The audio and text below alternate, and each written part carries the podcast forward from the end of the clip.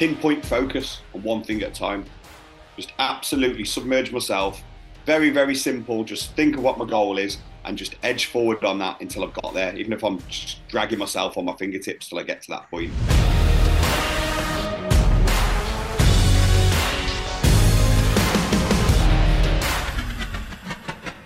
Hey everyone, welcome to the Stay Hungry podcast. Today, our special guest is former paratrooper, world kickboxing champion, and owner of the UK's largest chain of martial arts centres, none other than Lee Matthews. From soldier to seven figure business owner. Let's go. Hey Lee, how's it going? Great. Thanks for having me. Excellent. No, pleasure to finally speak to you now. Obviously, I know you've just sold out a business day for martial arts club owners. So, why do you do what you do? Why do you love it so much? So, basically, um, I've been teaching martial arts about 25 years now, since like uh, since I left the military, and just basically did what I was doing as a soldier. Turned up on time, looked smart and professional. You know, own the floor. You know, give a good professional alpha male kind of vibe about yourself, and did exactly what I said I was going to do, which in business, as you know, is not uh, not really what happens very often, is it? Uh, People uh, so, promise the world. So, so yeah, my my mentor, that's that's his phrase. Do what you said you would, and I was like, well, well, obviously, but like say, ninety nine percent of people, you turn up on time. You say, do what you said you would. You're ahead of ninety nine percent of the competition. Exactly. Just keep showing up, doing things properly, and people start to, to learn. So I kind of, I, because of that, I was able to build quite a successful martial arts centre in Telford. Um, and then from that, what happened is we then expanded into multiple locations and ended up franchising many years later, making all the mistakes you can imagine, going through all the rigmarole and dramas that happen in business, personally and professionally, because um, you really do get pulled from pillar to post in business. It's not. Um, it's not for the faint-hearted, is it? You can experience all the ups and downs of life times 100. So obviously getting schooled in the life of hard knocks at the same time built up what's um, in the end has now become the biggest chain of martial arts centres in the UK. Uh, opened over 200 martial arts centres over the 25 years. So the natural progression was, you know, I've been keeping this stuff in house for a, for a very long time with my own guys and delivering our training program via my own selection course, which was closed doors and right. a, a, very difficult course to, to, to pass as well physically. So the information wasn't really accessible to everyone. So I've recently, last year, I wrote a book. I thought I'm going to put this information out there now. I'm at a point in my life where I don't. It doesn't like. I don't need to do it. I'm successful, but I kind of wanted to do it. So I wrote the book, putting some of the processes um, that outlining what I call my six rounds of success, which is the systems and processes put in a, like a logical order for mm. people to understand. Put that down into a book, uh, the book was released on the 31st of October last year when I was in hospital the day after I had a new hip. Actually, um, I thought I'll be fine. I'll be fine. So I was all drugged up at the time. But um, we sold uh, in all three in all three um, categories. It was best Amazon number one bestseller. Nice within within a day for, and for for a good few uh, for a good run. So from that, off the off the back of that, I put a seminar on, as you were just referring to, in Telford on Saturday just gone, Saturday the 30th of January, and we sold out. We had 120 places, but we where we had we had to put another table in the end. We had 130 odd people that turned up. Wow! Uh, and some really big players from all over the UK, as far as Scotland, Wales, um, and some of the guys in the room had thousands of students. I think the biggest one had uh, 2,600 students. Another one had 1,500 students, and many. There was probably 10 people in the room that had over a thousand, um, and wow. probably 20 or 30 in the room that had over 500, and the rest of them were any varying amounts from just getting started to, to, to somewhere in between. But so there's some really big hitters in there, which was nice to see. Um, and why do you love it so much? What, what was a what was the best part of the day? Um, being able to show off my network of friends because I had 12 guest speakers, mm-hmm. have six rounds, and each round had two speakers was which were speaking about topics related to that particular part of the process. Uh, which the first one's like prep, preparation. So my, my rounds are is is is ready, um, relaunch, rapid growth, retention, restructure, and repeat. And nice. I've got a military analogy for each of them. I could probably fill a whole podcast just with that, so I won't bore you all. Um, but basically, I have a military analogy for each of those because um, obviously I was a paratrooper. So um, um, I just tie that into a bit of a story as well. I think helps make it like a multi-dimensional experience while you're learning, rather than just being systems and processes. It's like a journey I take you on from red on as a paratrooper in the plane to green on go, which is your launch night, to advance to battle, which then the battle, then the reorg, and then the training and tra- preparation, and then you start again. Blimey. So I've, wow, I've just finished yeah. reading um, David Goggins' second book. Um, never oh, right. finished, and one, yeah. it really good, really good. And the last section is about his training as a smoke jumper and he's talking about jumping out of planes and stuff where all these forest fires are, and it's like, and he's talking about the pain, oh, yeah, the pain in his bad knees, you know, and he's got he's got a metal plate in one of his knees, and like jumping out of a plane, and like, I mean, I want to talk about the military definitely. I mean, was it was it straight into the military after school, and had your martial arts journey already started then? So yeah, so I started martial arts as a kid, um, probably just at the local centres. I lived in Telford, so back in the eighties, I was born in 1976, so growing up like in the 80s when you were cutting about, you just had to go to where the local sports centre, whatever was on at the local sports centre. So I think I started off in jiu-jitsu and then I did kung fu and karate. And so I was trying all the all the different ones. And then I took it a little bit more seriously as you kind of get to upper school and things get a little bit, you know, there's a lot of big kids about, you're getting a lot of confrontations. So um, is that is that why you started? Yeah, was it anything so to do with bullying and stuff? So I was six foot when I was 13. So I was like, I'm not six foot now. and I was really skinny as well, though. Right. So um, obviously, you're dead self conscious, aren't you? But I would get constantly get into altercations with older kids 16 17 18 right. and you just i was just a kid still and a kind of hit a, a pinnacle moment really as I, I, was i think it was about 14 years of age we'd had a few drinks at a party somewhere and we'd walked to um to this pub stroke shop where there was like a little off license and I was with some girls, by just the only lad there. Um, and then something happened. There's a big group of lads there, and basically ended up getting beaten up by by all by a few of them. Uh, and they were like men. They were older than me. They didn't know I was younger. Uh, and I just felt. I remember thinking how I never ever want to feel that vulnerable again. I thought I'm never going to feel that vulnerable again. So for me, I was so highly motivated to train. It didn't matter where I had to drive, what I had to do how hard the training was. The harder it was, the better. Nothing was as bad as that feeling of being vulnerable. Oh, wow. So it was just it was the easy option was to do what I did rather than live feeling like that and being scared. Wow. So and that kind of exacerbated as I got into it into the journey uh, because you obviously feel terrified and vulnerable as a kid and your adrenaline's going off and i was learning i started competing so i started kind of learning to control my fears and face them because the last thing I wanted to do, I got knocked out in my first competition as well. So it wasn't going very well for me. Right. Um, and, uh, and I never wanted to do it again, but I knew I kind of I had to.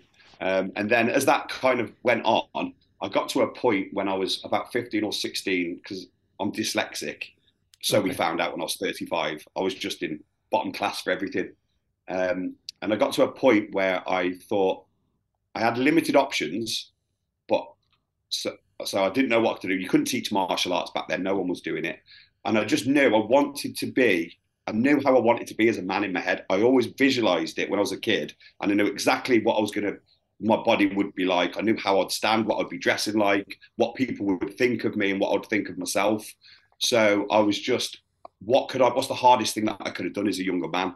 You know, and I was looking, it was, it was the parachute regiment or the Royal Marines. They were the, you can't join special forces straight from as a civilian. So, and they're the two ones, aren't they? So I was researching which ones, and obviously, um, I, I, decided the parachute regiment would suit me. So I went down that route and just committed wholeheartedly uh, to that. But because I was so skinny, they wouldn't let me in.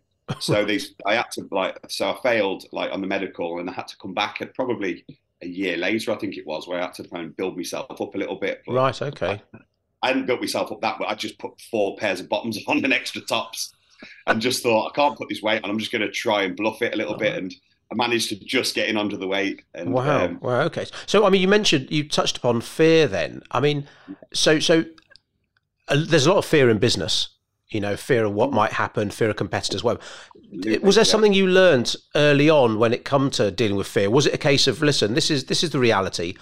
I've got to step onto that mat and do it no matter what? Or yeah. was there something you learned about fear and about how you better deal with it? So to leave it is worse. To leave it's worse. If you know something needs to be done, you've got to do it regardless of how you feel. That's one thing I did learn. I started learning that quite early.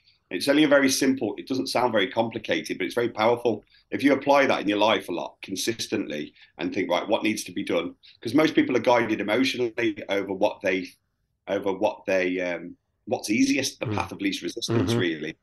Um, and they almost lie to themselves. They're unconscious of the fact that they they go, oh, it's all right, they're fine. You know, that member of staff's fine, or the relationship I'm in is great. It's not. They know it is.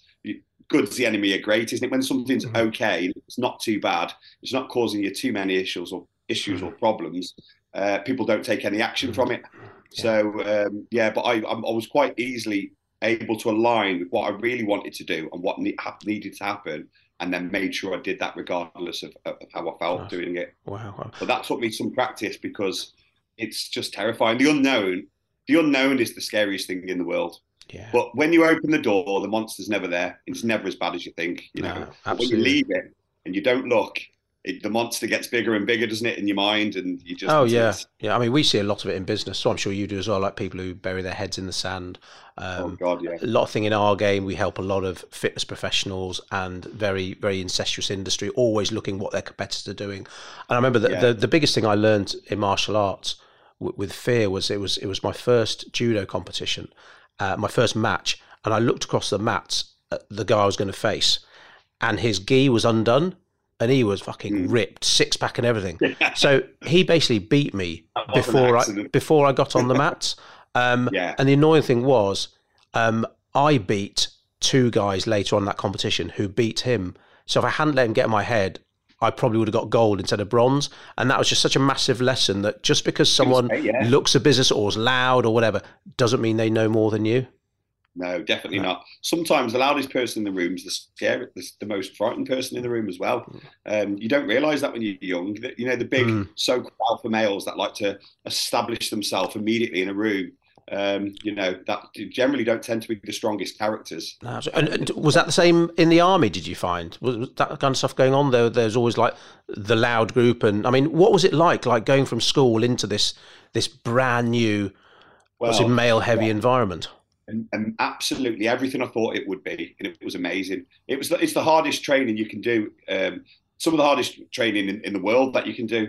So to have gone in there, and I just wanted that. That didn't bother me, uh, and because it took me a year to get in because I had to put weight on, mm. and I was the streets of Telford back then. It was just I was in, I was in fights all the time you know, and there was no prospects for me there. I was just so grateful to be there. When I got there, I just, I actually enjoyed the training. Like most people hate it. And I was just like, oh, just glad to be here. I love the PT, even though the, no one actually likes the PT when it gets to the nitty gritty because it's, it's horrendous. But I didn't mind getting into that dark place and just, you know, giving everything. Um, the admin was hard when you're a younger man because you're used to your mum doing it. You come straight from right. your mum doing everything you make your own bed and you might wash up here and there, but that's totally different to being totally in control um, and responsible for every single thing that you do, uh, including live ammunition, controlling a weapon that can kill somebody, um, keeping all your personal kit clean and and yourself in good order, hmm. uh, and and making sure that you know the next the lesson, everything you need to know, um, and then be able to implement it. And and you spend your whole time like shitting yourself. Excuse my hmm. uh, language. You, but you spend the whole time scared, but just learning to hold it down and not look like you are. So you give an external confidence, but when, when inside, you know, you, are unsure. But once you've done that for so long, you kind of learn to be truly confident in the unknown. So now, even when I'm in a position where I don't know what's going on and I don't know the answer, I'm cool, calm, and hmm. collective, and able to know that I will sort it out because I always sort stuff out. I'll find a way, and then uh, then things.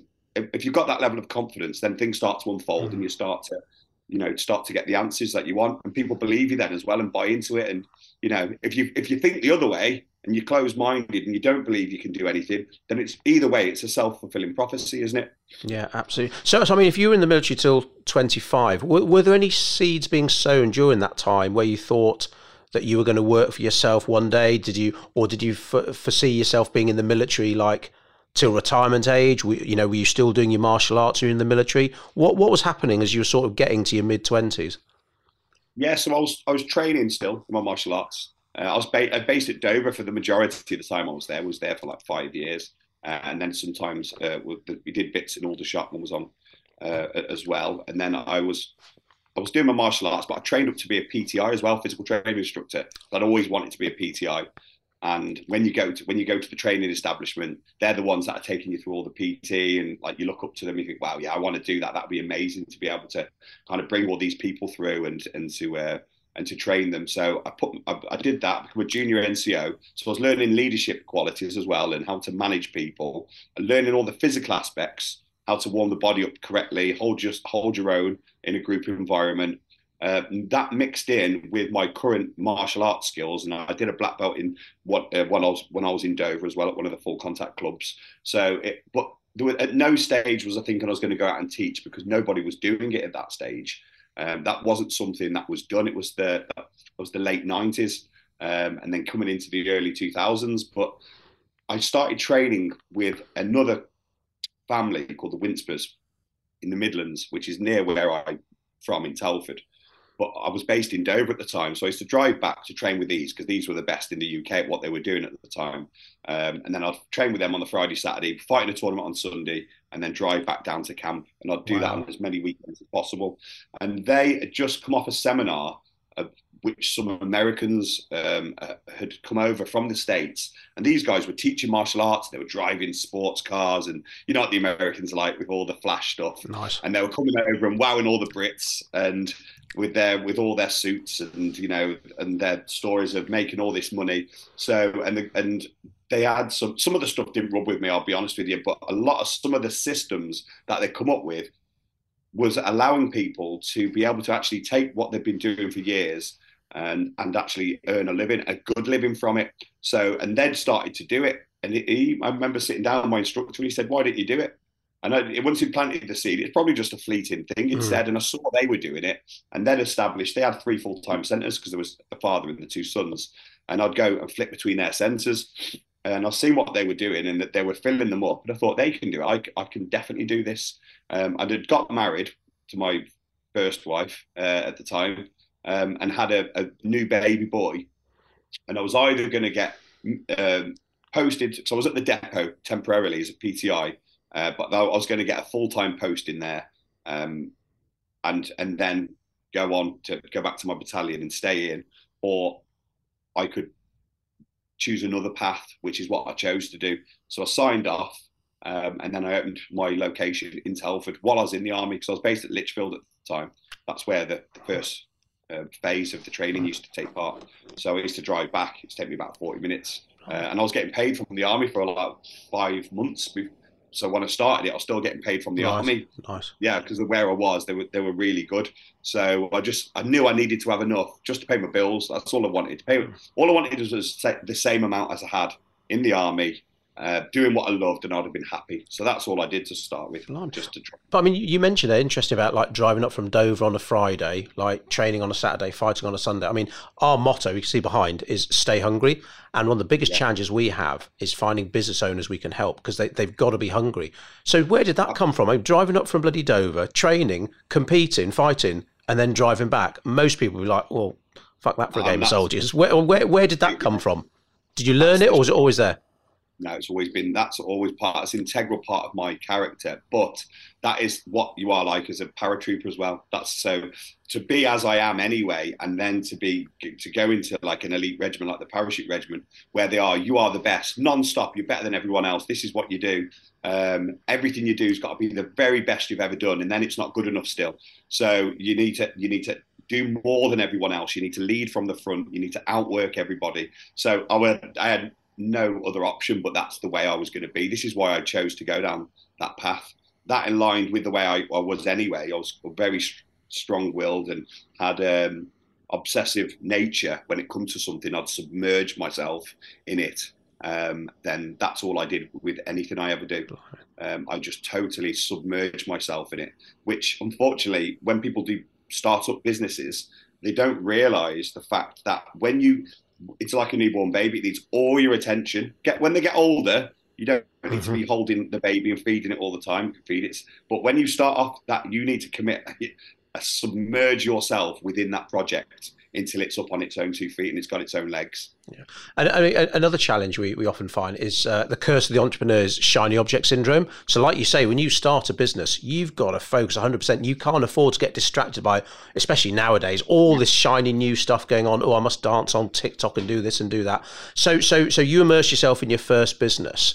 Um, how did you grow and scale that into like the the behemoth it became? Yeah. Pinpoint focus on one thing at a time just absolutely submerge myself. Very, very simple. Just think of what my goal is and just edge forward on that until I've got there, even if I'm dragging myself on my fingertips till I get to that point. And then once I've got there, and like you said, that's very good. Shiny, what do you call it? Shiny, Shiny object syndrome. Yes. Because this is what people do. You need a goal, you need to know what it is, then you need to know what your first step to get there is, and you need to stay focused you don't need to stay focused on the goal because that can be quite painful just looking at where you're not. But you, you have to be focused on the task that you need to do to get you to the goal. So you're fully submerged and present in that task and not get distracted. Because if you get distracted and you're trying to go from A to B, and when you get halfway to B and you go, C looks good, then you start to go towards C, then go, oh, D looks even better. You can walk forever and you're never going to get to any destination. And I knew that if I could just I knew I could get so many students if I just stayed doing what I was doing. So I just did that until I got to that point. And then I thought, right, well, I know I can get to this next one. So it's just pinpoint focus on your goals, not getting distracted, not changing your mind. Um, you can anyone can get anything as long as they, long as they set it into small goals and they don't get distracted. And do everything wrong, even like I did to start with, but learn my lessons. And I just crept my course of action until I until I got there without changing my mind. Because yeah. people can get failing or doing things wrong can very can be very um, disheartening. Mm-hmm. And when you're disheartened, it doesn't feel very nice, and it's quite easy to go, "Oh, that's not for me," or "I didn't do that very good," or "I'm not good at that." Mm-hmm. That's just not the case. You just that you're in learning when it feels like that. That's where you're growing, uh, and people need to kind of understand that. Yeah, absolutely. It's like that story uh, Napoleon Hill talks about the, the, three feet from gold. You know, the person who gives up digging when they're so yeah. close, just to have that tenacity to go after it, to go after it, and, and like you say, to firstly know where you're going. You know, a lot yeah. of a lot of business owners go around in circles because they, they don't know where they're going. So to have that vision, but it's great what you said. You can't just focus purely on that because you might think, well, I'm not there, I'm not there. So what do yeah. I need to do today, tomorrow, this week to move me forward closer exactly. to that goal? So so so your first academy was up and running. Um, what was uh, and a success? What was the next step after that? When did your sort of six R's develop, um, and and what part did oh, that play in your growth? So the six R's didn't come out until well, they've been they've been in effect for, for, for, many years, obviously. But it wasn't until I wrote the book that I put them into this. So it was probably only about 18 months ago that I actually restructured them into there. But what happened is we had the one full time centre, and then we had about 400 students there, um, in, like in its peak. Day. 400 in one club. Wow. Yeah, yeah. In, in a town with I don't know 60,000 people or something. So whereabouts so in Telford is that? It, it's in Tweedale in Madeley. Oh, okay, okay. Still there now, still there to this day. So, um, and I've got two. I've got a few centres. I've got about. I've got two centres in Telford now. I've got one in Wellington as well, uh, the World Champion Academy in Wellington, and I've got the main headquarters in, in Madeley, and then I've got about 20 schools around it, like primary schools and stuff. So um, what happened is we had the one location. We were starting to get people to do the black belts. The black belt, I obviously put my own military feel on it as well, made it so it was the hardest thing that they were ever going to do. Had to be. I wanted to, yeah, I wanted to put my, my name was going to be on it. I wanted them to earn it, mm-hmm. and I also because I'd done so many hard things myself that I didn't know you was going to do till I could do it. I knew people had loads more left in the tank you know, and so I wanted to absolutely push them to the limits and beyond because once they do that and they complete it, they're never the same again. The whole self image flips because they thought they were there. Really, that's the type of character they are. That's and that is that's life changing. So that's what I did, and we had such motivated black belts as you can imagine, like that were really bought into it then. And then these guys wanted to teach. It's the natural thing. Once you know something, you know, it's the way that the world works. You should pass it on, you know, and you feel com- you feel compelled to, and you want to. Nothing's better than mentoring and coaching someone. And we've all had coaches and mentors ourselves, and appreciate the time you get from them. So I, I started uh, opening other schools, you, you, know, utilizing the guys that we had. Did it all wrong, messed things up. The schools ended up shutting, and hmm. I had the business arrangement wrong. You know, and rather than we had a few people that were had grown quite big schools and they left and they went by themselves, and that was horrible. You know, I said you're experiencing all of the dramas of life times ten. People that I'd been best friends with and people I'd known for years that would, and then because of money, you got them successful and they ended up flipping because I had no contracts in place because I was dead relaxed about it all. So rather than blaming them, I thought, right, I always look at what can I do. Mm. If it's easy to blame someone else, isn't it? But then there's no accountability there. So I thought, right, rather than blaming them for that, they weren't being paid enough. How do I structure this so they're happy? So anything I've ever done moving forwards, everyone needs to be. It needs to be beneficial to everybody, and everyone needs to win. So I learned that. And that was a very, very valuable lesson. So even though it was very painful at the time, that my whole model is based on that now. So it, it works for them. Then I made sure that I had contracts in place, regardless of who they are and how awkward it is. We spoke about this mm-hmm. earlier. You know, you've got you've got to do things properly. Um, so you're young and naive when you're young, uh, when you when you're less experienced in business. Sorry. Um, so if anyone that's not doing that and you should, that's one thing I'd say straight away. You know, you've got to do it. it doesn't have to be awkward. It's normal part of life. Everyone does it, and it's to hedge their bet. It's to it's to look after them mm-hmm. as well in case it happens to them. They get injured. You know, they want some stability. So it's a mutual, mutually beneficial thing. So that helped me do it, and then I just started kind of doing a putting together a training course because I was getting more people that were doing it. So I thought, right, we, so I had to sit down over weeks and months and put everything I'd learned within the military together uh, into a kind of structured and all the stuff I'd learned from seminars and other stuff from my martial arts experience and put together our own, own unique training program, which then became the basis of my training course. So if you get highly motivated people, you put them on a training course, um, mm. really push them as we did with the black belt. So, that so that you're really challenging them. You got someone highly motivated perfectly ready for the job that want to go and do it. And now I've got a model that worked, which would service and help them as well. So it's not just user friendly for the franchisor. Okay, that's no good, is it? Because relationships will break down, mm-hmm. and it's not got any legs to stand on and no longevity. So I made a system that worked for them. Do you know what I mean? And it will work for me ultimately if they get successful and we could scale. So that's what we did. Excellent, excellent. So and so, say if a martial arts club owner came to came to like your day in Telford, you, you yeah. go through the six R's. I mean, what what what does their kind of journey look like? Are there some people there who who maybe have just started up on their own? Are there people there who've been in the game a long time, but for whatever, whatever reason they're just not as far along down the line as they want? I mean, what what kind of people are coming to you for help?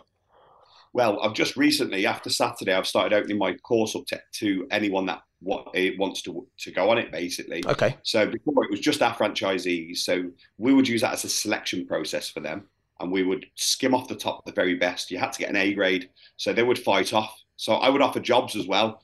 I'd offer one or two jobs and have ten people on a course. Uh, that would, and the winner would take all the glory. So, uh, and that's quite different to like any other franchise. Uh, you can just buy. Mm-hmm. Just, if you've got them, you can get in. I was like, nah, so my goal was never to be the big, biggest; it was just to be the best. Uh, because and because we had the standard and the quality, and then the reputation starts to grow. And years later, the depth of your students and instructors, we ended up getting a great reputation and becoming, you know, becoming big. So um, that's what I would say. Concentrate on the quality, your hmm. integrity, your values, and your brand. Make sure that's in, all in line, and you stick with it, and you don't make any sacrifice from that. And then then everything else comes comes from that. Yeah, so, definitely, I've seen I've seen so many franchises fall down because the franchisor just accepts a check off anyone and everyone. And I imagine if someone's waving a check for like forty grand, it'll be tempting to take it. But then yeah, the, comp- the your network's compromised, isn't it? It is, yeah, and it's it's fast money. It's a deal with the devil. you know what I mean? It's going to bite you. It's not going to work. You're going to do it right, and it will come. You know, if you do things correctly, it it will happen and it will come, but it will be slower.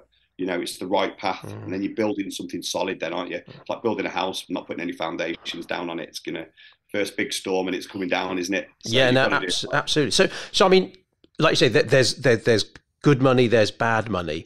Um, who aren't you suitable for? What are the kind of warning signs if someone were to come to you and say, "Oh, Lee, I want to want to be a part of your course. I want you to to, to mentor me." What, what, kind of questions you ask to find out whether or not you can help them? So we want people with big aspirations We want people that want to expand. So people outside of my organisation, when they're coming from my organisation, they normally haven't, they haven't got martial arts school. So we're building them from scratch, and I like that because you can input in them properly. You can build up the right way. So when they're coming from somewhere else, we're mentoring them. So we can't. We're not going to be as hands it hands-on approach in all of the teaching side of things. We can advise on that for them, mm-hmm. but we what we want is people with, of, of the right ilk.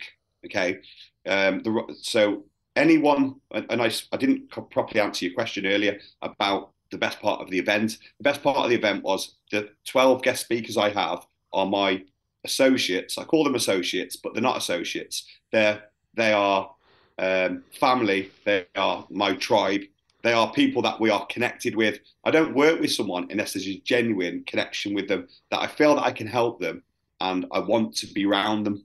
So I won't go. I don't work with people I don't like. Um, and it, I can tell straight away if someone's, you know, if they're a bit insecure, they're a bit nervous because they're meeting you, that's fine. You can break that down. Once they've done our training course, all their egos are gone. We've built them back up from scratch, and then they're they're humble and they're ready to listen. Then, do you know what I mean? Mm-hmm. Um, but yeah, so yeah, that really. Nice, nice. And I mean, you know, we talked sort of touched upon hunger early on. Um, again to come back to warning signs. Is there anything when someone approaches you that you you you in a nice possible way you haven't got the drive to make a success of it. You've been in the game a long time. You can probably spot the warning signs earlier than maybe uh, people who are newer to business. Yeah. So low skilled, overweight, and cash hungry. They're like that's the worst because you're not all they're going to be. All they're going to be caring about is themselves. Right. So, um, so at that stage, they're not very good. They can't really give as much value as, as what, what our instructors would like to do. And they're going to be all about themselves and what they can get. And also, they've got a massive ego as well, because it's okay to have an ego. You need one. If you're the living, breathing example of success as an instructor, you need to be the king of the castle. Do you know what I mean? And you need to portray that, and everyone needs to know. And in your in your environment, what you they dance to your tune because that's the way you've got to be. You're a leader. They they're buying into what you do. Um, but you also need to be able to be humble when it's time to learn. So if you take a big ego into a learning environment and think that you know everything, you're shutting yourself off from any further from any further knowledge because you don't need it because you know everything. So yeah. you have to be able to be a white belt, we call it, like a white belt mentality. And that was the great thing about the event um, that we did on Saturday. We had some really successful people there, all black belts, masters, grandmasters, sixth dans, fifth dans, but they went there and they went there as a white belt, humble to learn and to listen from anyone around them. Because everyone, anyone who's successful knows when you can learn from everybody around you, you're not doing everything. Some someone is doing something that you're not in well, some area. So there's a quote on the wall here, just can only see the end of it by Henry Ford. Is like anyone who stops learning is old, whether at 20 or 80. And yeah, I think yeah. There, there, are some people who just they just can't be taught because they know it all already. And yeah, exactly yeah, we can spot that a lot quicker than we used to because we just used to try and want to help everyone. But the fact is, you can't. People don't want help. Yeah, yeah, yeah. Some people don't want helping, or they think they do, or they'll come and try and milk you for as much as they can, as much hmm. free information as possible. So I give load of free stuff out, and so do you guys. Yeah. You give so much free information that really you could just scroll through.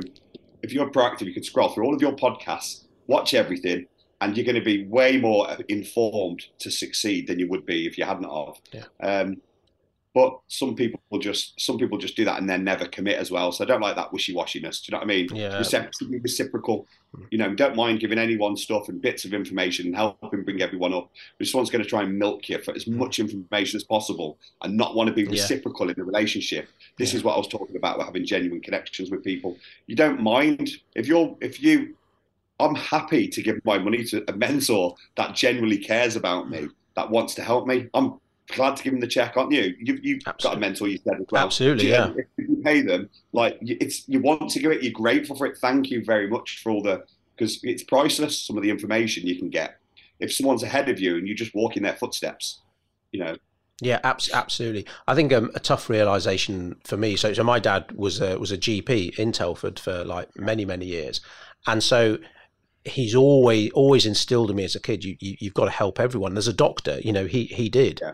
you know how many times he had to fucking go out on call in the middle of the night for someone who was just hungover yeah, or whatever but it took me a long time to realize in business we we just can't do that. We can't afford to help everyone, um, no. and it's ideally getting to that point where you can find out sooner rather than later who who can have your time because once that time's gone, you don't get it back. So, um, you know, we, when we do talk about time a lot here, you know, it's a currency of life. So, with everything you do, with everything you have done and want to do, how is your kind of work life harmony looking at the moment? You know, the, the time you spend yeah, so, with the people who matter to you.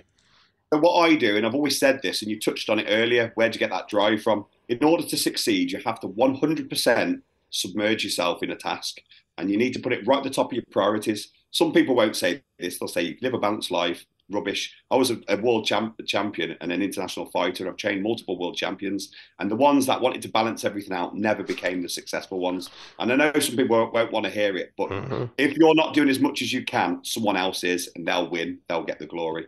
So you can't it, like that. I've obviously I've got a wife. I've got three children. I've got a house. Um, I've got multiple businesses. There's a lot of things and a lot of moving parts. And I've just written a book as well. That took such a, a, lot of time you wouldn't even imagine for a year. And then I've launched my new mentoring company, the Elite Martial Arts uh, Mentoring Company. So there's lots of stuff going on. But what I do, I submerge myself in a task, and rather than being balanced, I counterbalance afterwards. So that I will then, I will then, like go on holiday. I'll turn my phone off for like first three, four days, and I'm submerging myself back with the family and giving attention to them. Um, or then I will block half a day off and then I'll go and then right we'll go out for some food. Uh, we'll go out on the weekends. Now weekends for me, um, I used to always work my whole life. When I was either in the military, you're working a lot of weekends, but I'd always be fighting. So every weekend, I'd be training on Saturday and I'd teach Saturday morning. And so teach Saturday morning, train afterwards in squad trainings for Saturday afternoons and tournaments for Sunday. So I was always busy every weekend. So now I'm not. I don't mind. My week can be as full as it, it likes. I work from home. My I see my family when I'm here. My I'm lucky. I'm in my office. So I manage my time really well now, and I probably see my kids more than a lot of men that are in an office working like eight till six later sometimes, isn't it? Uh, and then they're exhausted on a weekend and probably got no energy to do anything else, or they're catching up on other work stuff. So counterbalancing, not balanced life. That's, Submerge yeah, yourself in a project like a newborn baby, get it up so it's self-sufficient. Step back once you know everything. Then when the plates are spinning, you can manage spinning the plates. Then, but what I've seen a lot of people when they do their second business that have been very successful at their first business and then try to do a second business in their spare time and then wonder why it doesn't work. And most people I know that start a second business after a successful first business fail because of that reason, because they've not got the first one up sufficient enough to step back and then go submerge themselves in the next project with the same passion that they had for the first one. Because it's do or die on that first one. I hedged all my bets. I bet the ranch. I had to make it work. I had no safety net and I had to jump. So if you can keep and obviously now I'm in a different financial situation, but I still approach stuff with that same rawness every single time. I trick myself. And that is the that is the importance and the urgency. That is how high up in my hierarchy of values that is to me in that time. And, and if I don't, I'll only do that with, with a, if I'm doing a project, that is how I am, you know. So it, it has to be to Lo- work. Love that counterbalance. That, that's the yeah, agree hundred percent. It's whatever you're doing, it's about being present. Whether that's talking to a client, whether that's on a podcast, whether that's with your kids. You know, um, my my 14 year old, she was only eight at the time, but it was her who taught me that. I, I she was saying I don't spend much time with her, and I was like, well, I do. She goes, well, no, it's always you and your phone. And that was a real wake up call when an eight year old tells you that. So it's like, I'd rather spend an hour just with my daughter rather than three hours with her and my phone going off. Um, quality, yeah. absolutely. They'd appreciate that as well. So when you are with when you're doing something, it's not about quality.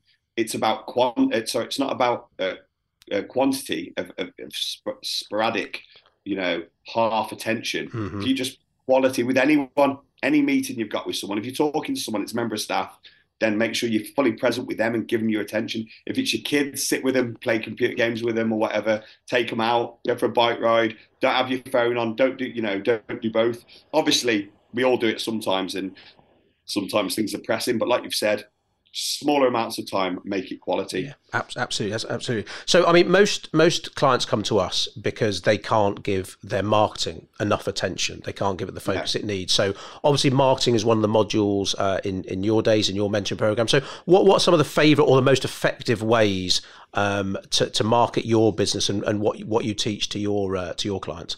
Yeah, well, the best ways. I was actually talking about this in detail on Saturday as well, and I out, outline it in my, book as well, which is called Elite Martial Arts Instructor, um, just in case you'd be interested. Um, so most of the stuff we do is free.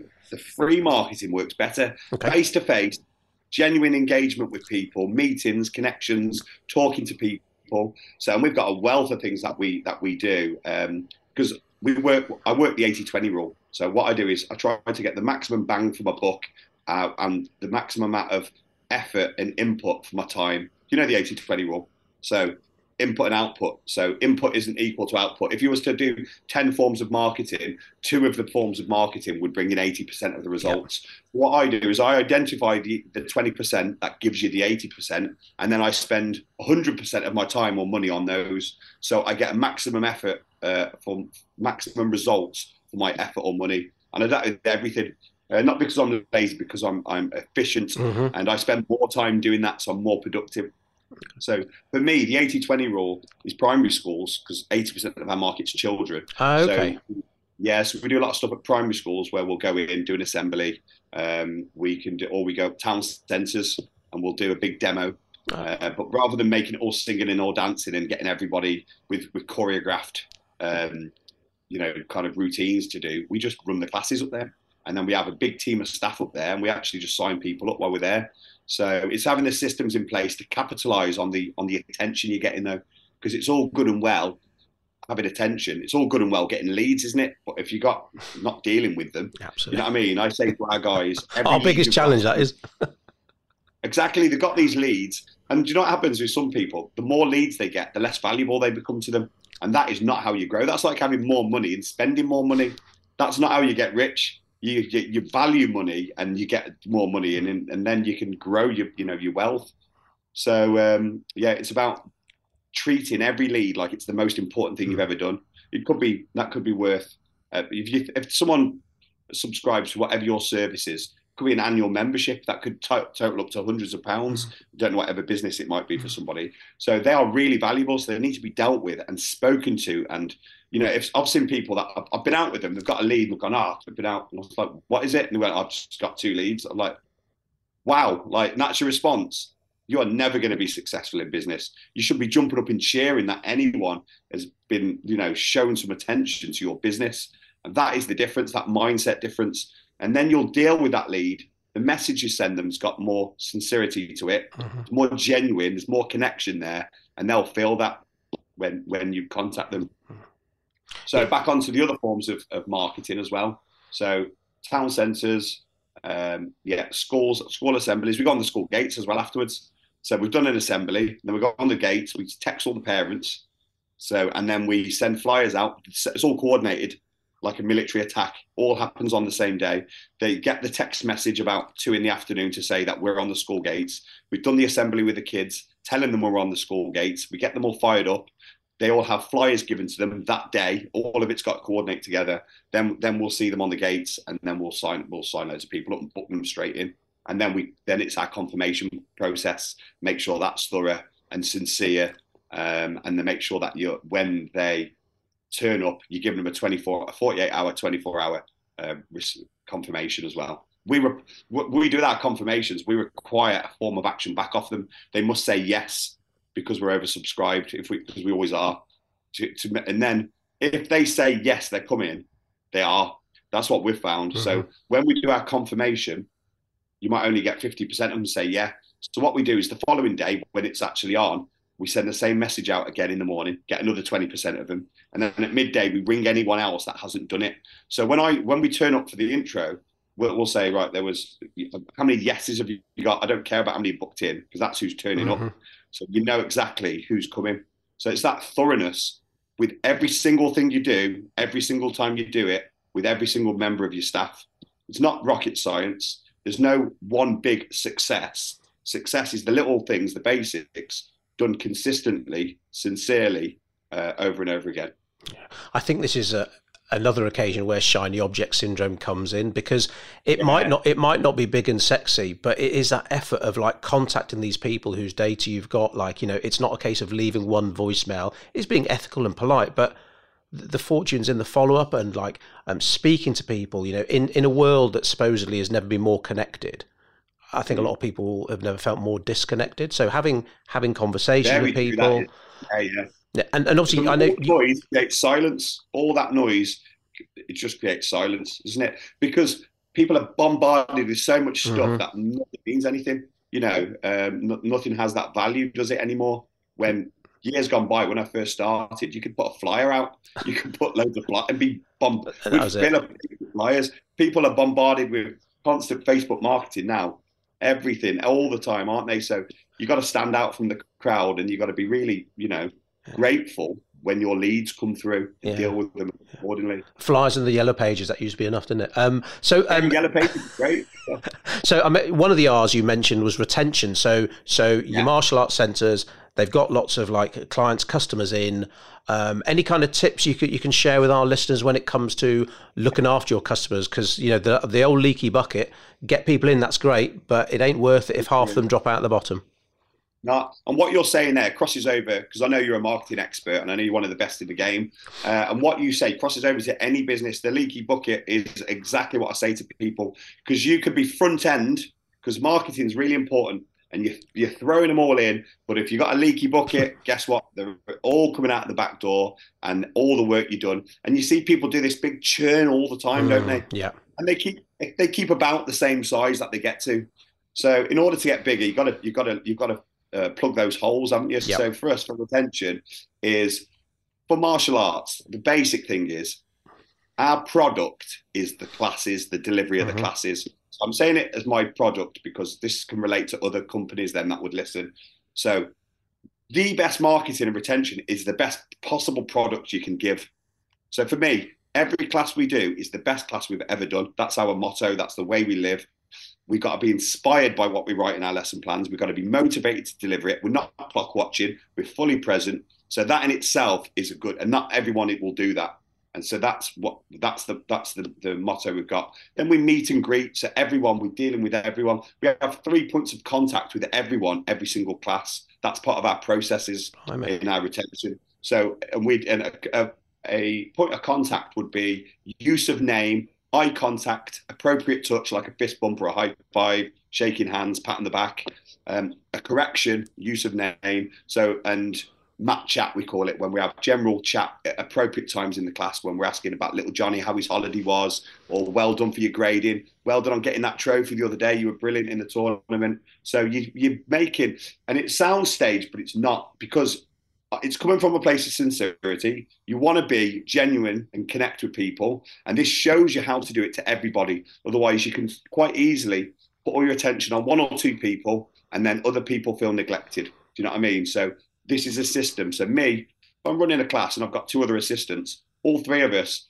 are having three points of contact at least with every student, every single class. Wow. So no one's feeling neglected. So that's one point. Another thing we do is we look at the attendance. So we look at it every Monday. We get our stats. You must be big on statistics. Like it's the general workings of your business. If you don't know how many customers you've got, you don't know like paying customers you've got. How many for us?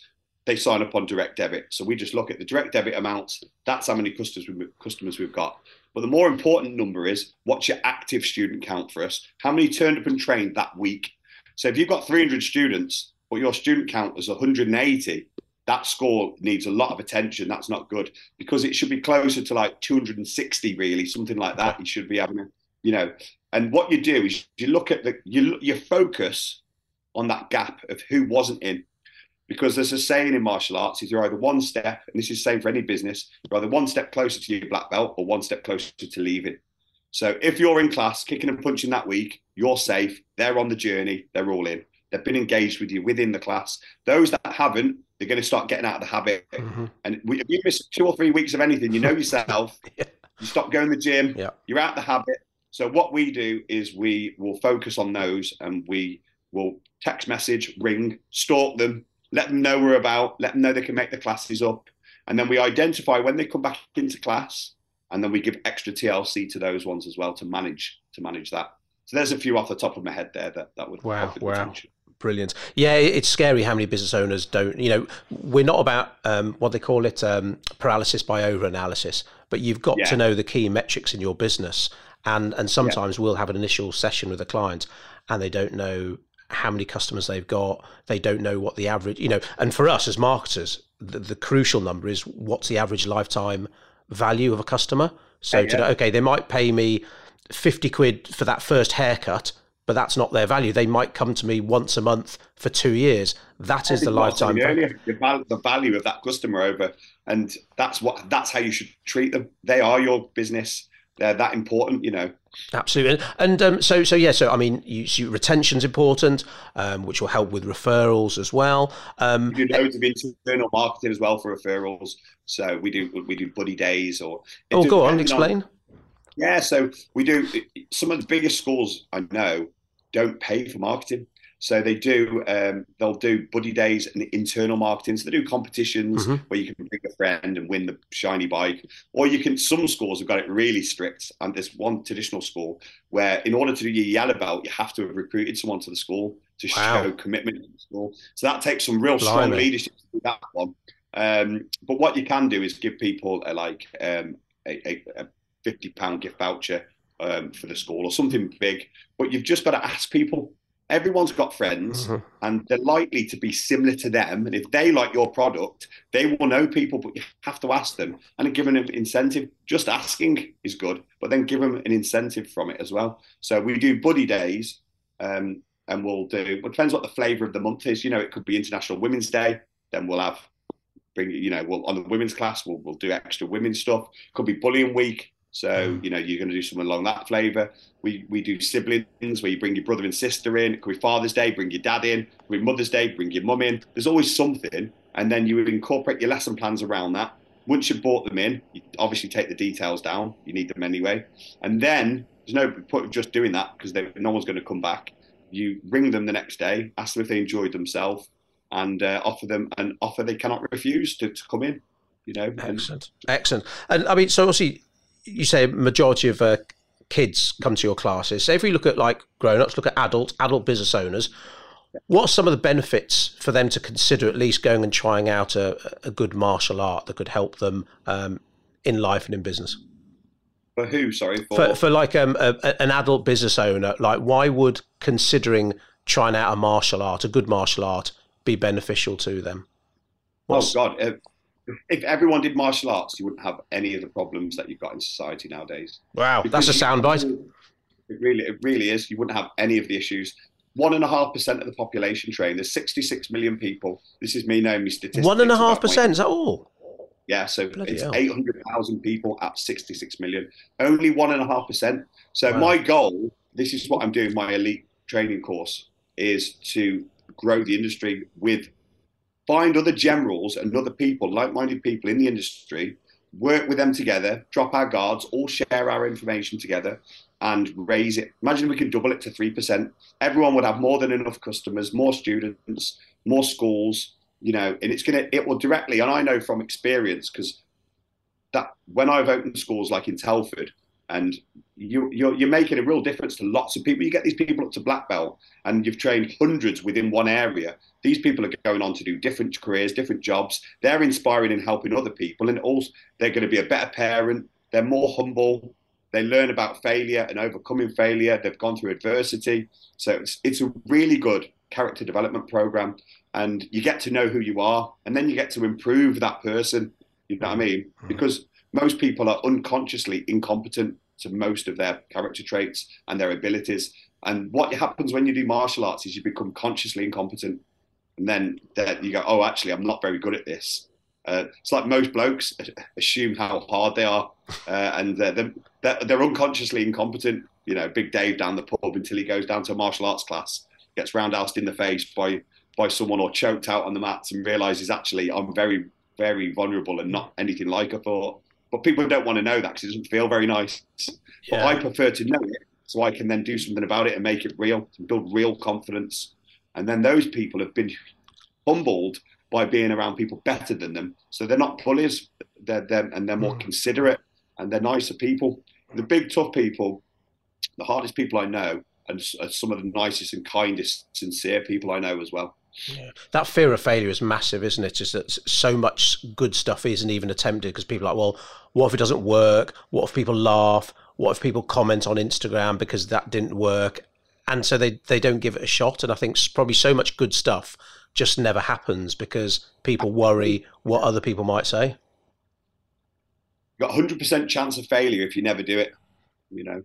So yeah, no, it's it's it's it's definitely uh, going to fail if you don't do it, and if you do do it and you fail, you're no worse off than where you were. Hmm. But you won't you won't fail because if you're committed wholeheartedly to something, you'll be terrible at it, but you'll learn. You're, that's the learning part where you feel terrible, like you don't know anything. That's you learning. You're testing and adjusting your environment. So just keep adjusting your course till eventually you start moving forwards to where you need to be headed. Well, speaking of fear, I mean, you've obviously grown and been super successful. Have you uh, had to deal with like idiots online? You, have you had much negativity in the past you've had to deal with? Not really. I've been surprised actually. I thought when the book come out there might be more of that, but um, you know, I, I think because my, my, credentials as well. Like I really have. Like, I don't think anyone can question what I've done. I've you know I've won multiple world titles. I've trained some of the best fighters in the world, uh, and my background as a paratrooper. I mean, I, I am I I do know my stuff, and I know I know my stuff, uh, and I've done it, and I've led by the front. So, but I suppose you, I'm not, I'm not successful enough yet because I need to get some of them, don't I? I've obviously not pushed myself out to a wide enough audience yet, and I'm sure that will happen as as I do, and I'll welcome it because not, you're not going to be everybody's cup of tea, are you? The idea is if you're authentic and you're real, you're just going to attract the right people to your business that are in line with you, aren't they? Yeah. So I don't try to be a, a kind of user friendly, um, no opinionate, no opinion on anything type of a person. I think it's obviously you don't want to be the other way. You don't want to be a very unuser friendly, you know, opinionated person either. But I just try to be. I know I'm not, so I just try to be real. I've got a mm. lot of skill sets that people probably wish they had because of my my lifestyle and what I've done. So, and I think a lot of people kind of, if they haven't done that in their lives, kind of want that or someone like that around them. So um, yeah, I haven't. So I might get load from from saying that now. so so um, with everything you've achieved, what do you think's been the uh, the biggest achievement in business for you? Writing my book for me. Okay. Because I'm I didn't thought I would I'm dyslexic. I found out when I was 35. Uh, I couldn't read or write properly when I left the army when I was um, 20 about 25. Um, I, had just enough to get by. You know, I couldn't mm. anything over about three or four letters. I couldn't spell. I could spell any letters, three or fours. Anything above that, I couldn't. And my grammar was terrible. Just wrote one big sentence for a whole paragraph, uh, and just kind of write how I spoke. But then, because I was made to in business, I, kind of I had to start communicating with people. Mm. I and I I read about 200 books a lot self development and business, and that's how I learned. Because it was books, it wasn't audios when I first started. So I had to, and I literally learned to read and write properly through that, just submerging wow. myself. I'd read some books four or five times. Um, so that increased my vocabulary. Then I'd be having to write emails to people and reordering uh, my processes and, and, starter letters and so I just and it just unfolded and, and then I did a, like a course when I was older to try and improve myself. Oh wow! That's where I found out I was a dyslexic. You see, so and then I and then I built that up and I wrote, but I would never have thought I'd written a book. I couldn't didn't I haven't even read a book when I was 24. Um, so to write one for me, and I literally put my heart and soul into it. I put wow. everything into that book, and it is for me. It's a collection of everything. And there's so much information in there that can help people. Um, I mean, I've had people. I'm not saying this to plug the book because it really doesn't matter. I'm not going to no, plug, plug away. Yeah, no, I'm not saying it's just generally because it might help some people because the marketing in it. I've had people that are nothing to do with martial arts go. There's so many things in that book to do with mindset and to do with how you approach things and to do with just general marketing and business that cross over. I say there's probably 20% of it, which is you know martial arts, um, related, and another thirty percent of it's stories and anecdotes and entertainment, you know, put into it into a way. So I was really pleased at how it kind of. So I must have a look at it now. I think, how did I do that? Brilliant. So for me, that was the biggest achievement. Yeah. Brilliant. And and what about your biggest achievement in life? Um, I've been a parent, isn't it? Yeah. You know, being a parent and being a parent and my kids looking up to me and really like wanting to kind of I've got two boys and I've got a daughter. So um, 23 year old son, he's a third degree oh. black belt. God, bloody hell! Right, you're, you're way way ahead of me on that on that front. Yeah, then. yeah. So he teaches martial arts now, works with us in in, uh, in Telford. Telford, yeah, Telford and the Wellington venues. So, um, and he had all sorts of issues himself when he was younger with school and, and, reading, and he's grown up so much and developed as well. So he's a similar journey to what I had. And my 16 year old son, they're both very similar to me and had the similar issues, and they're both massive when they were young. And they he's 16 now, and he's um, a first degree black belt. He did a qualified instructor. He's at military preparation college, ready to try and um, get into the army as a oh, paratrooper wow. as well. Wow. So, and then I've got my daughter, who's the, the, the clever one, uh, 13 years of age. Yeah, beautiful. She's doing martial arts as well. And for you, for your kids to look at you and you know and to be proud is is is the, the best I'd say. What what do you think? Um, how how do you think you would have reacted if if your kids didn't really fancy the martial arts route? They tried it wasn't for them. I had no choice to get to black belt. So because I value the life skills it gives. Um, I said that you can get to black belt, you can give up, and they would have. None of my kids wanted to do it; they hated. They hated. Oh, okay. It. Yeah, they didn't like it, for, and now they love it. So uh, because the, once you make someone keep going over and over again, then eventually you only like it because you're not very good at it. Like no one, and when you're a kid, you're so raw. You're not very good at it. You feel stupid, which equals bad. So I don't want to do it. So if you just make them, and in, in they stop struggling after a bit, and they realise they've got no choice, they're going to do it. But my elder, my youngest son, he really hated it, and now he loves it. You know, he's got his black belt. He totally transformed him um, as well, and my and my eldest son totally transformed by it.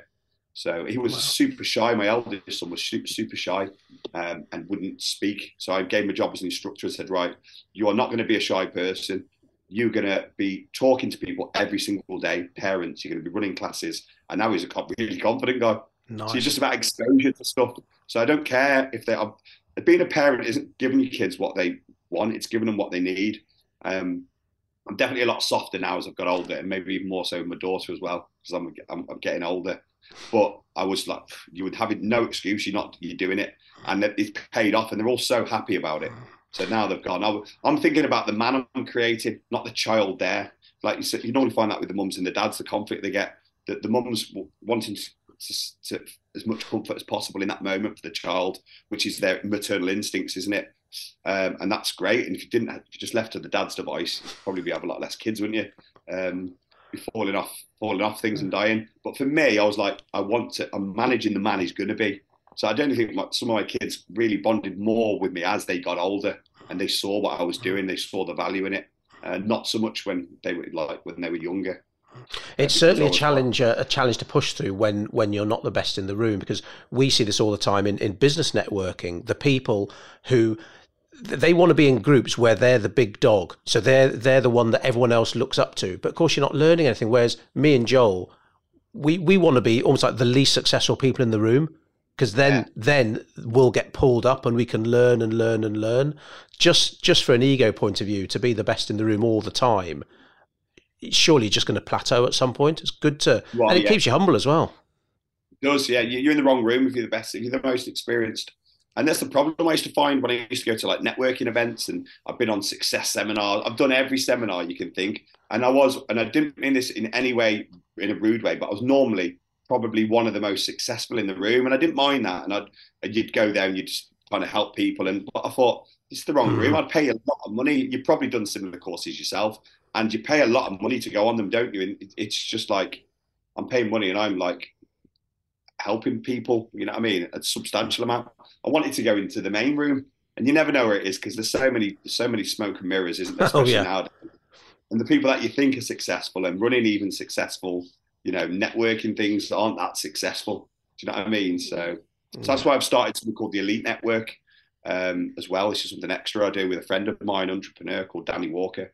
Uh, runs one of the biggest marketing agencies in um, in uh, Liverpool. I have to put you in contact actually. okay. So um, yeah, so we we are putting together because we've do, done it for years. We've travelled around the world with it with, with people, and we've done all sorts of events, and, and because of the network, we've managed to infiltrate into other people's groups that are a higher level than mm. us, and because we're sincere and we like to connect with people, people know that. Successful people know that as well. they're not what you think. They're not these cutthroats. You know, they are normally genuinely people that find a network of people they connect with, and we share resources and assets. You know, I've got we've got friends. One of them's got a um, an aviation company. He's got a, a fleet of uh, planes and um, helicopters, which we've been able to use. Um, and one's got a fleet of luxury cars. We've been away with them, uh, boats. You know what I mean? And everyone just shares and lets you use stuff as if it's theirs. So you don't need. You have a good tribe of people. yeah, absolutely. People, uh, like-minded people, and everybody's all in with each other. Then you know you can really you can you can benefit off everybody else's success as well. Absolutely, finding those networks sometimes is hard. and You have to kiss a few frogs to find that prince. But when you found a good network, like say, like-minded individuals who are who are happy to share rather than hoard, it's it's it's life changing. So, are you? Um, I mean, amazing speaking to you. Um, uh, how how do people find out more about you and the work that you do? Yeah, if they're interested, go on to Lee Matthews Official. So that all LeeMatthewsOfficial.com is my website, and then all my social media is Lee Matthews Official. Excellent. Uh, it. Excellent. And you up for a couple of a uh, couple of quick fire questions before we go? Excellent. Right. Favorite film? Back to the Future trilogy. Oh, okay. Which of the three? Say again. Which of the three Back to the Futures? If you had to pick one. Oh, one. The first yeah. is the best. Yeah. Close second. Two was good though as well. Yeah. Um, and the Matrix would come second as well. That's and their trilogies that I like. that I really like those. Oh, see, well. I I loved the first Matrix. Loved it. I just couldn't get to grips with the other two. You know, like I love the second one as much as the first. The third one was needed for conclusion, wasn't it? Do you know what I mean? But, uh, it's the same with Back to Future Three. It was needed to tie the whole thing in, but it, it's it wasn't as good as the first. And have you seen the, the new Matrix? Because I haven't watched that yet. I'm too worried. I watched it. It was all right. It's obviously it's very difficult when something's so big and so successful to get anywhere near, yeah. you know, what it is, especially nowadays because they don't have the budget now, do they? Uh, film people are streaming films. Uh, a lot of the films that come out are very B, B and C rated. I think you know that you get in. You got one actor that's in there, and then loads of no ones that you don't know. And, so, and then they're on, like say, they're they're on the telly a month later. Yeah. So yeah. right, second one. Um, your favourite mistake? Favourite mistake that I've made or that I've seen someone make? That you've made. What I said earlier, um, the model that I had in business, where I, where the people that I was re- two or three people I was really close to all broke off within this within the course of a year, and it was one of the most devastating emotional experiences for me. Um, and it took me first time it happened took me a year to get over it. I was just heartbroken. Oh wow! And then it took and then the second time it took me six months. And then the next, third time it happened, I'd already figured out what I was going to do and I had things in place to cover it. And it was business as normal the next day. You don't arrive in business to everything that can go wrong has gone wrong, and you're still there, stronger than ever. Neo had to die, didn't he, in the Matrix to become the one? Me. Nice. So I always say that to people. Harry Potter too. yeah, yeah. Everything's got to go wrong first, and then you, know you're emotionally stronger and then long as you take responsibility for it and don't just be all hateful and blaming mm. take whatever it is however hard it is take responsibility for it and then look at what you can change and change something so it doesn't happen yeah I, re- I read this morning a setback is a setup for a comeback yes absolutely and, and, I'd never heard that maybe it's a famous line but I thought okay no that's good that's good. It's good when you hear those ones. Think, oh yeah, that resonates. Yeah, I get that. Nice one. Well, Lee, it's been amazing speaking to you. Um, delivered a whole load of value to our listeners. So appreciate. I know you're a busy man, so appreciate your time. Thanks very much. More than welcome. Thank you very much. Take it easily.